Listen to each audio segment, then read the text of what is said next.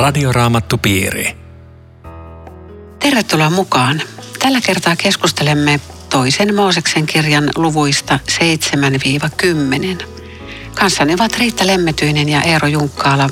Minä olen Aino Viitanen. Tekniikasta huolehtii Aku Lundström. Nyt väliin jää luku kuusi.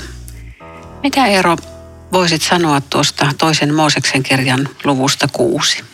Joo, se on, se on hieno luku ja se kyllä kannattaa tietenkin lukea läpi, kun siihen on tilaisuus, mutta nyt vaan tässä todetaan, että siinä Jumala uudestaan erittäin painokkaasti vahvistaa niin kuin Moosekselle sen, että hän on tässä asialla, hän on viemässä kansaa ja, ja Mooses on siinä oikea henkilö tekemään sitä, vaikka Mooses tässäkin vielä napisee. Minähän tuskin osaan avata suuta, niin se on siis aika uskomaton purnaaja. Mutta, mutta sitten hän saa Aaronin avuksensa. Tämä on se kuudennen luvun sisältö. Mutta sitten kun tullaan tuon seiskaan. Joo, tämä on, tästä alkaa tämmöinen, uskaltaako sanoa ekokatastrofien sarja, mutta katastrofien, joka tapauksessa vitsauksien sarja. Ja jos ihan lyhyesti mainitsen nuo vitsaukset, niin, niin käydään ihmettelemään niitä sitten.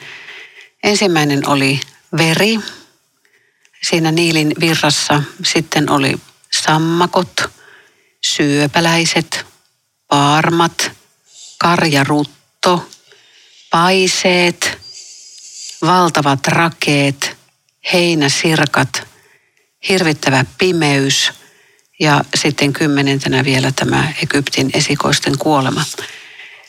Mutta jos ajatellaan näitä luonnon ilmiöitä, niin voidaanko Egyptin vitsaukset selittää luonnon ilmiöillä ja jos niin, miten? Ja jos ne voidaan selittää, niin sisältyykö niihin kuitenkin ihmettä ja mitä ihmettä niihin silloinkin sisältyy? Niin Jumalan ihmettähän tämä, tämä koko sarja tietenkin on.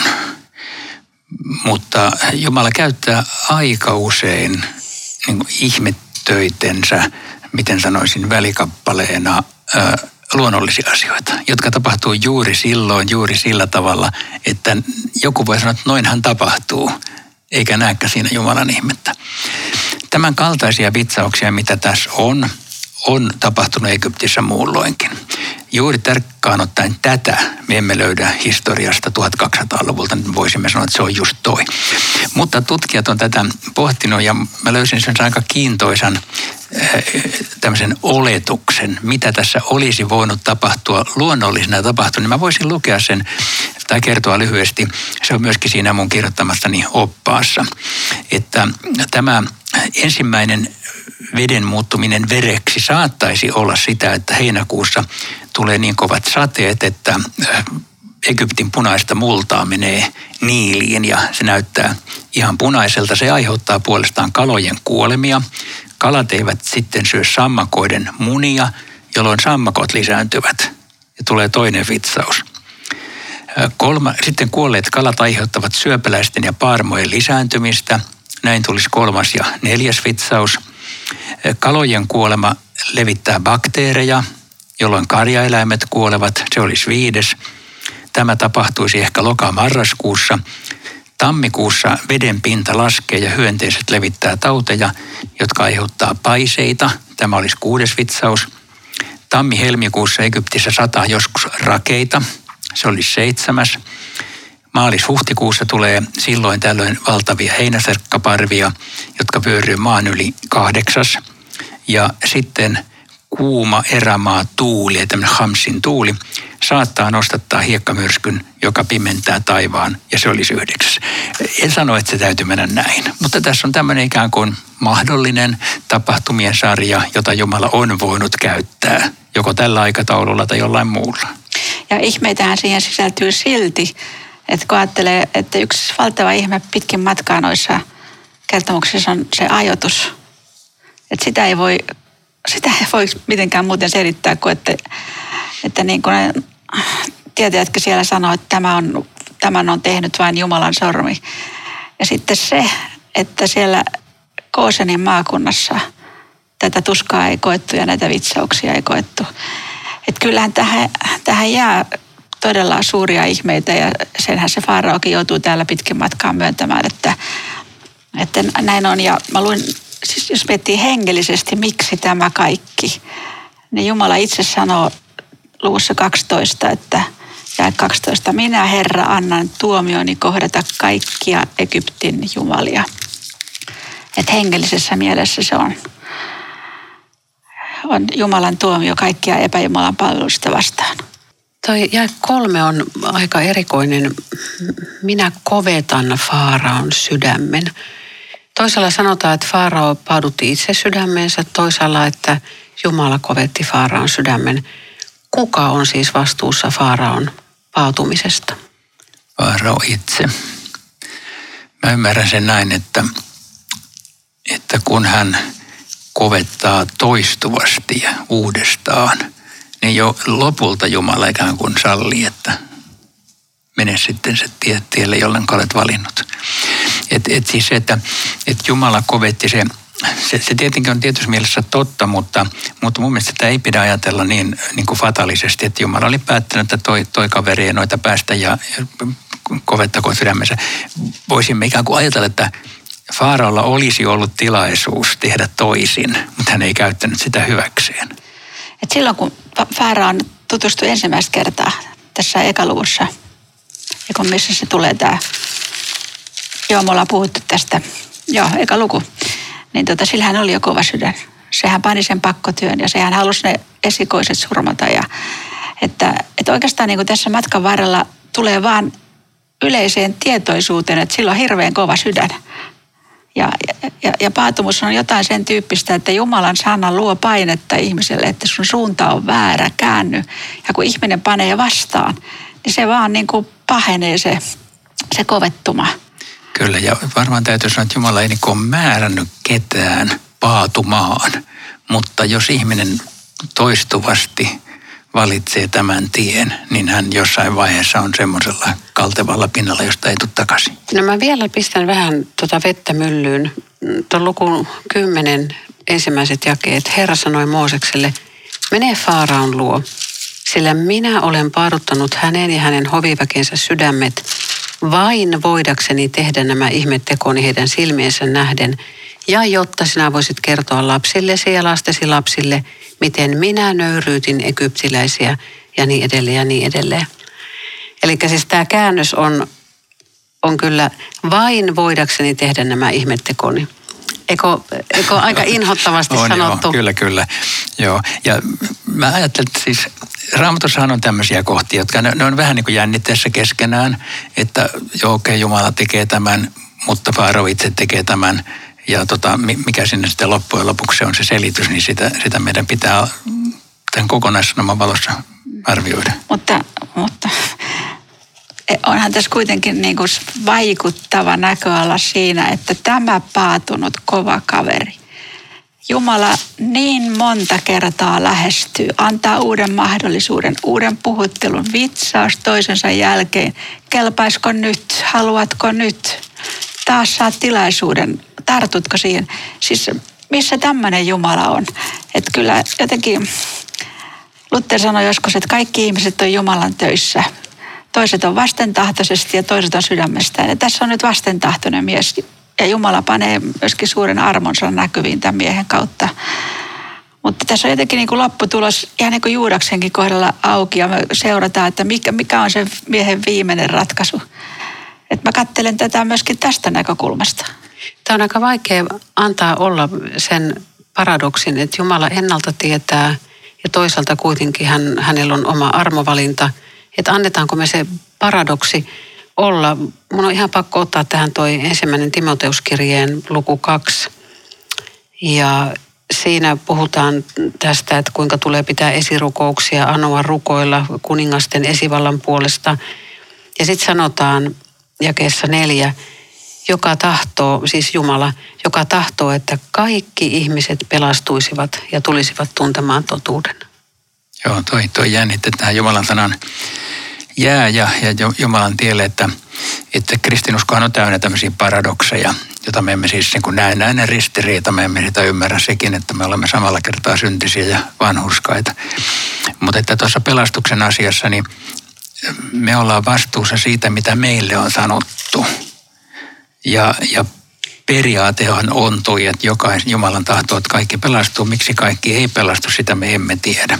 Sitä me emme tiedä, miksi jotkut kuitenkin torjuvat Jumalan ja Jumala sitten, sitten sallii sen. Mutta, mutta se pääperiaate pitää, pitää kirkkaana mielessä, että Jumala tahtoo, että kaikki pelastuu että ketään ei ole ennalta määrätty kuitenkaan kadotukseen. Ei.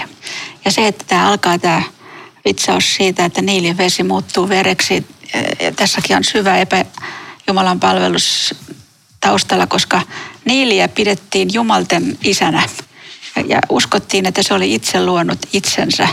Ja sen takia just, että tämä, tämä pyhä Niili, josta koko hyvinvointi on kiinni, muuttuu vereksi, niin kyllä se oli puistettavaa ihmisille, jotka tajusivat tämän viestin kyllä paljon paremmin kuin me tänään.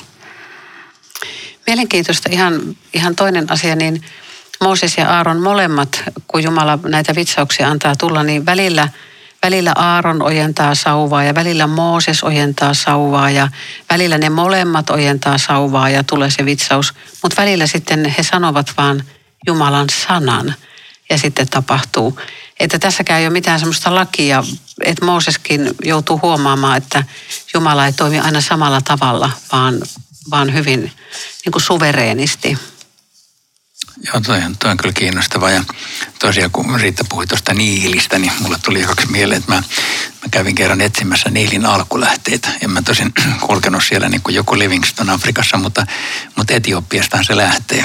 Ja siellä, siellä tota niin, yksi Niilin suuri haara lähtee sieltä. Mutta se on mahtava joki ja Jumala nyt näyttää siis sen ympärille tämän pelastushistoriansa tässä vaiheessa kyllä kytkivän aika vahvasti. Täällä Niilin Jumalalla oli naispuolinen Jumala Tar ja sitä kuvattiin siten, että sillä oli sammakon pää, ja se oli kätilöiden Jumala. Ja egyptiläiset kirjainmerkit tuohon aikaan kuvas lukua 100 000 sammakko, koska se lisääntyy niin voimakkaasti. Että tässä on koko ajan niin kuin sikäläiset ties, mistä on kaikessa kyse. Ja meidän pitää opiskella tätä vähän enemmän, että me ymmärretään sitä. Minusta on merkillistä se, että, että välillä se Faara niin kuin sanoo, että että, että te olette oikeassa ja hän on väärässä ja, ja sitten lopussakin ihan, että pyytäkää, että hänellekin siunausta. Ja, mutta sitten kumminkin se, on, se ei ole semmoista oikeaa parannusta. Puhutaan semmoista hätäparannuksesta ja oikeasta parannuksesta. Mikä on niinku niiden ero? Mitä on hätäparannus ja mitä on oikea parannus? Varmaan sodassa moni teki, teki tämmöistä hätäparannukseksi luokiteltavaa, joka varmaan ehkä oli siinä tilanteessa vilpitön, mutta se sitten niin kuin Jeesuksen vertauksessa, kun kylvä ja kylvää kallio ja orjan tappuroiden sekaan, ne tukahduttaa sen, että en tiedä. Joo, siis yksi sairaalapappi kertoo, että hänet kutsuttiin rukoilemaan ja tosi vaikeassa sairaan miehen puolesta ja, ja se rukous todella auttoi, että tämä mies parani ja sitten kun pappi tapasi tämän miehen niin, ja, ja kyseltiin vähän, kysyi vähän näistä, että uskooko hän ja miten hän, hänellä on mennyt, niin hän sanoi, että ei hän enää mihinkään usko, että menee niin paljon paremmin jo. Se oli siinä. Se on hätäparannus. No mikä merkitys ihmeillä on sitten uskon syntymisessä? Että nyt ainakaan nämä ihmeet ja vitsaukset ei millään tavalla herättänyt Faaraan uskoa, mutta, mutta voiko ihme parhaimmillaan olla uskon synnyttäjä?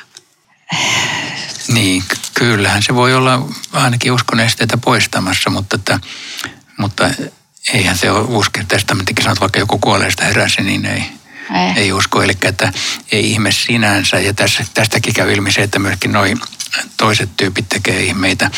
Eli ihmeestähän ei pysty edes päättelemään, kuka sen on tehnyt ja mikä henki on takana. Että kyllä Jumalan sana on ainoa, joka uskon saa aikaiseksi. Se on ihan selvä juttu. Mutta voisiko ajatella, että joskus se ihme ikään kuin sinätöisen uskon tai, tai saa aikaan mielenkiinnon, että sillä joskus voi olla joku Joo, voi se palvella. merkitys. Totta kai se voi palvella, mutta, mutta viimeinen... Jos ihminen ei halua uskoa, niin se ihmekään ei saa sitä uskomaan. Joo. Tämä on Radioraamattu Piiri. Ohjelman tarjoaa Suomen raamattuopisto. www.radioraamattupiiri.fi Jatkamme keskustelua toisen Mooseksen kirjan luvuista 7-10. Mukana ovat Riitta Lemmetyinen ja Eero Junkkaala. Minä olen Aino Viitanen. No Egyptin maassahan oli näitä loitsijoita ja, ja hekin ainakin pari ensimmäiseen pystyvät vastaamaan tekemään ihan samat ihmeet kuin Mooses ja Aaron. Ja tämä, on, tämä on jotakin, johon kannattaa kiinnittää huomiota. Ei vähiten siksi, että siis esoteerisuus eli salatiede, sehän on erittäin kysyttyä tänäkin päivänä ja herättää ihmisten uteliaisuutta ja kirjoja on saatavilla joka lähtöön. Että, että todella niin kuin salatiede on sitä, että jollakin epätavallisella keinolla pyritään johonkin, jota muuten ei saavuteta. Ja se, mikä tässä nyt on jotenkin huomioitavaa, on se, että tiettyyn pisteeseen asti paha pystyy tavallaan niin kuin matkimaan Jumalaa ja saamaan ihmeen aikaiseksi. Ja sen takia joutuu pakosta sanomaan, että ei jokainen ihme välttämättä ole Jumalan tekemä ihme. Et tärkeää on se, että mistä lähteestä on kyse näissä, näissä ihmeissä. Ja tässähän kahteen otteeseen nämä tietäjät pystyy tähän ja sitten tulee stoppi. Et Jumala näytti, että, että hän ei ole tässä mukana, mutta se on totta, että ilmestyskirjassa on sama tilanne, että, että se antikristus tekee valtavia ihmeitä ja ihmiset hurahtaa. Se on ihme. Totta kai me uskotaan tähän. Ja se on vaarallista.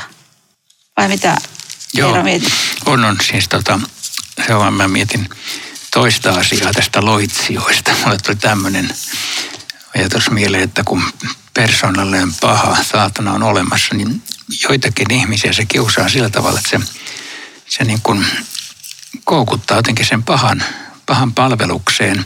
Tai sitten sillä, että ihmisillä on semmoisia pahoja kokemuksia, joihin ne tarvitsee sitten sen avun, että, että Jeesus on voimakkaampi ja niistä pääsee irti ja tällä tavalla. Että, että kyllä tämä pahuus on todellisuutta ja se on, tulee eri, eri tavalla vastaan ja se tosiaan naamioituu joskus valkeuden enkeliksi, jolloin se on, mutta tässäkin se oli aika selvää, että se, siihen saat, Jumala oli voimakkaampi.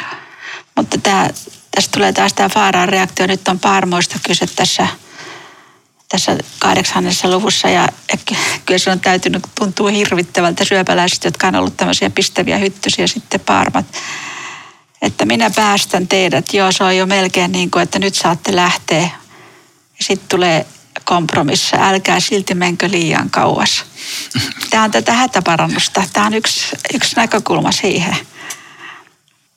Mä ihmettelen sitä Jumalaa, joka kärsivällisesti puhuttelee ihmistä, vaikka hän tietää, että se on täysin turhaa.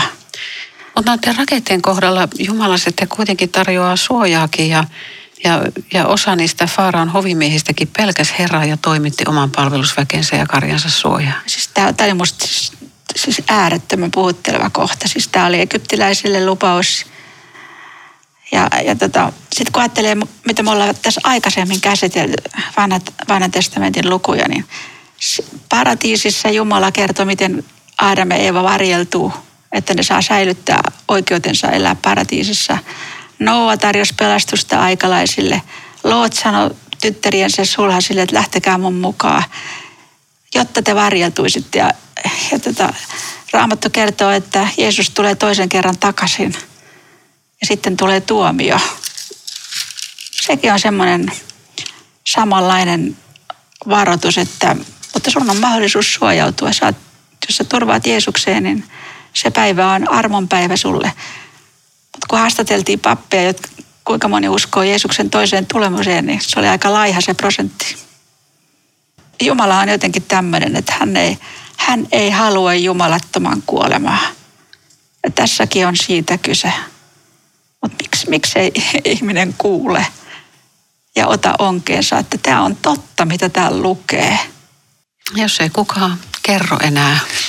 Niin, tämä on aika puhutteleva, että näin monta vitsausta, kun tässäkin nyt tässä rakeiden kohdalla maa seiskassa menossa, niin tota, että kuitenkin se, se, se paadotusprosessi jatkuu, että, että ihminen ei, ei sitten loppujen lopuksi halua kääntyä. Et se on, se on ihmistä, aika, aika monen kohdallahan on silläkin, että Jumala on kutsunut monta kertaa ja on niin työntänyt pois, mutta ei, ei ole niin kuin kääntynyt Jumalan puoleen. Ei.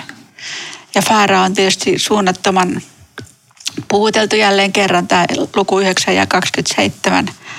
Nyt minä tunnustan tehneeni väärin. Herra on oikeassa ja minä ja kansani olemme väärässä. Ja luulisin, että happy end, ihanaa. Nyt kaikki, kaikki muuttuu. Ja Mooses on realisti, että sä pelkäät luonnonkatastrofia, mutta sä et pelkää Jumalaa. Turha puhua. Joo, ihminen pelkää synnin seurauksia, mutta ei itse syntiä. Mm.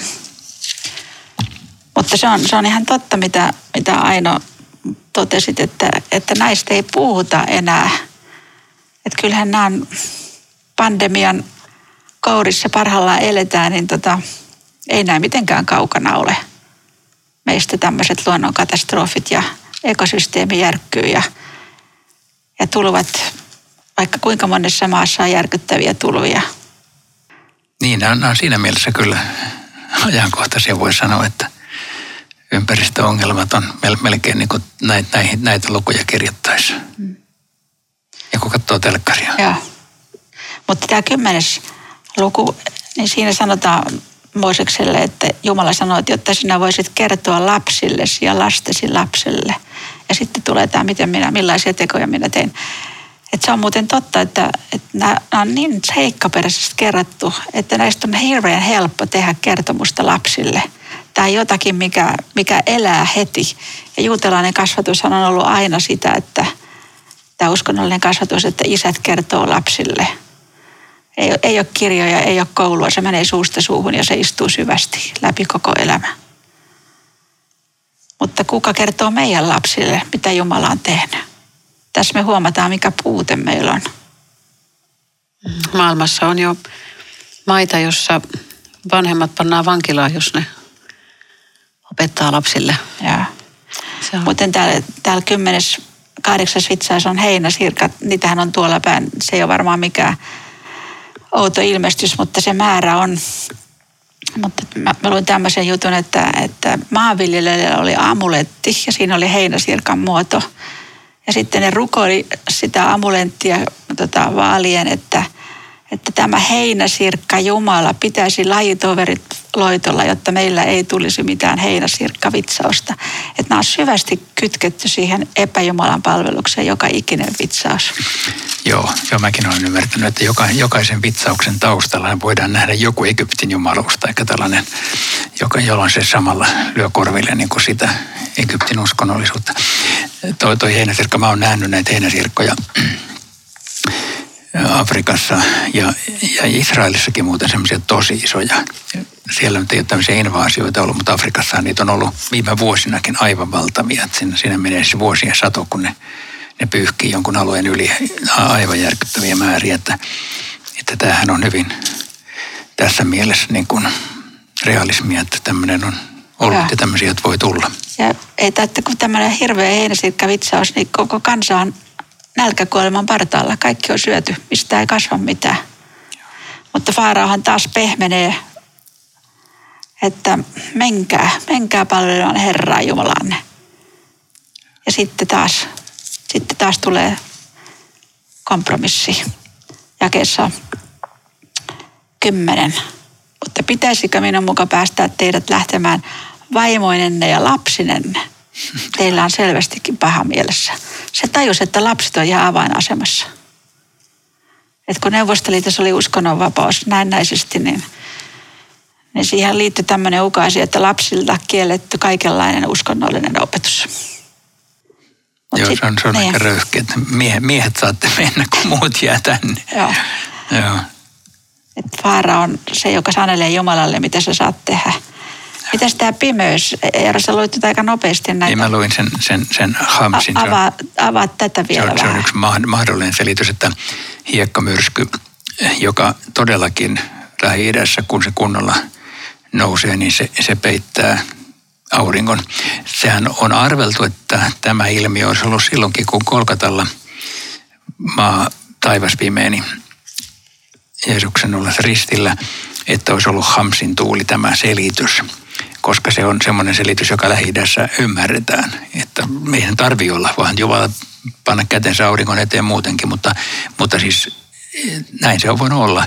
Mutta jälleen näissä on tietenkin ne ajoitukset, että juuri sillä hetkellä juuri tällä tavalla tapahtuu Jumalan puhutteluna tietenkin kansalle. Ja yksi Egyptin pääjumala oli auringon jumala, sen nimi oli Ra. Ja nyt, nyt tulee semmoinen pimeys, että auringon Jumala ei kykene paistamaan kellekään enää yhtään valonsädettä. Että tämä, ihmiset eivät nähneet toisiaan. Se, ei mitään sen kummempaa pahaa tapahtunut kellekään omassa ruumiissa tai iholla, mutta jos sä oot täydellisessä pimeydessä, niin sehän pitää sut vankina, että sä et pysty tekemään yhtään mitään taas Faaraa kutsuttaa Mooseksen, että menkää palvelemaan Herraa. Ja sitten tulee taas joku tämmöinen, että jättäkää se karja tänne. Ja sitten kun ihmisen omaisuus on jossain toisessa maassa kuin missä hän itse on, niin sen ajatukset on aina siinä omaisuudessa. Aivan, joo. Ja sitten sit tulee ilmoitus viimeisestä vitsauksesta. Joo. Joka on tämä esikoisten, joka sitten toteutuu tuolla jatkossa, mutta sanonpa tässä kuitenkin muistaessani, että – kun Ramses toisen poikien hauta löydettiin, ei, ei kovin monta vuotta sitten, niin se kerrottiin, että vanhin poika oli kuollut ennen kuin isänsä. Kato. Ja tämä tieto oli National Geography-lehdessä ja se ei ole uskonnon lehti, mutta siinä luki, että olisiko tässä Egyptin viimeinen vitsaus. Aika kiinnostavaa, että se voi olla juuri tämä. Eli siellä täällä löytyy jotakin viittauksia siihen, että nämä kertomukset on ollut, ollut tota, kerran totta. Pieniä, niin pieniä, että ne ei voi todistaa tätä, mutta riittäviä, että me voidaan uskoa, että näin on tapahtunut.